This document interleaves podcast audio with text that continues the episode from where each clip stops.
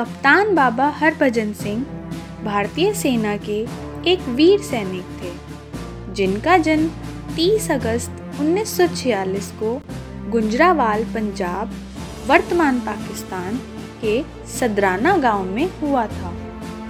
भारतीय सेना के जवान उन्हें नाथुला के नायक के रूप में याद करते हैं। उनकी प्राथमिक शिक्षा सदराना गाँव के स्थानीय स्कूल में हुई।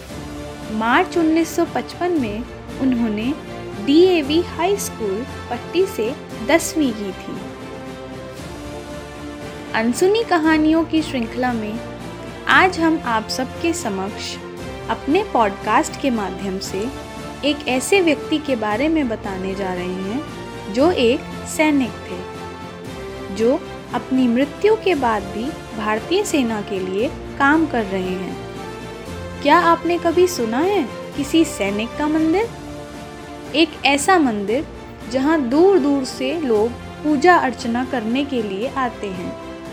वह मंदिर किसी देवी देवता का नहीं, बल्कि भारतीय सैनिक बाबा हरभजन सिंह का है।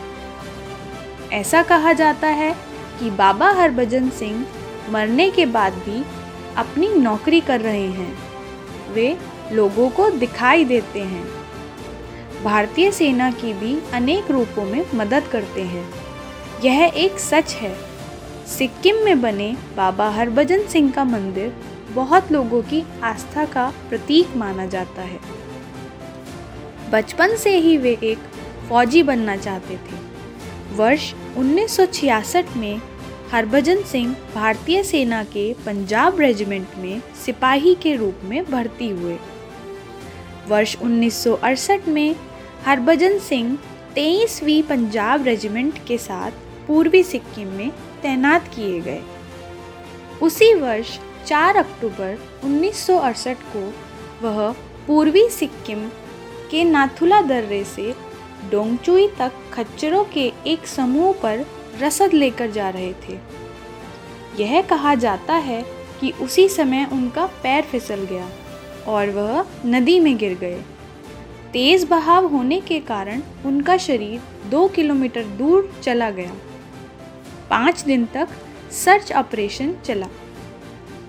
फिर उन्हें लापता घोषित कर दिया गया। पाँचवें दिन उन्होंने अपने एक साथी, सिपाही प्रीतम सिंह को सपने में आकर अपनी मृत्यु की जानकारी दी और बताया कि उनका शव कहाँ पर है। सेना में किसी ने भी प्रीतम सिंह की बातों पर यकीन नहीं किया।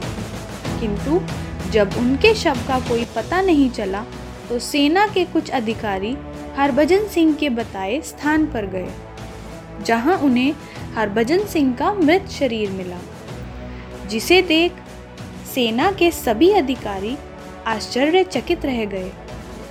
उन्होंने प्रीतम सिंह से माफ़ी मांगी और सम्मानपूर्वक हरभजन सिंह का अंतिम संस्कार किया। संस्कार के कुछ दिन बाद, एक बार फिर, हरभजन सिंह प्रीतम सिंह के सपने में आए और अपनी समाधि बनाने की इच्छा व्यक्त की। सेना के उच्च अधिकारियों ने छोक्या छो नामक स्थान पर उनकी समाधि बनाई। विभिन्न सैनिक अधिकारियों द्वारा कहा जाता है कि मृत्यु के बाद भी बाबा हरभजन सिंह अपनी ड्यूटी करते हैं और चीन की सभी गतिविधियों पर नज़र रखते हैं और समय समय पर सैनिकों को सतर्क करते रहते हैं। हरभजन सिंह पर लोगों का विश्वास इतना बढ़ गया है कि सेना द्वारा बाकी सभी की तरह ही हरभजन सिंह को वेतन, दो महीने की छुट्टी इत्यादि सुविधाएँ भी दी जाती थीं। लेकिन अब वे रिटायर हो चुके हैं। भारतीय सेना द्वारा उन्हें मरणोपरांत कैप्टन की उपाधि से सम्मानित किया गया। बाबा हरभजन सिंह मंदिर में बाबा हरभजन सिंह के जूते और बाकी सामान रखा गया है, जिसकी भारतीय सेना के जवान चौकीदारी करते हैं। प्रतिदिन उनके जूतों पर पॉलिश भी की जाती है। वहाँ तैनात सिपाहियों का कहना है कि रोज़ उनके जूतों पर कीचड़ लगा हुआ होता है और उनके बिस्तर पर सलवटें भी दिखाई पड़ती हैं।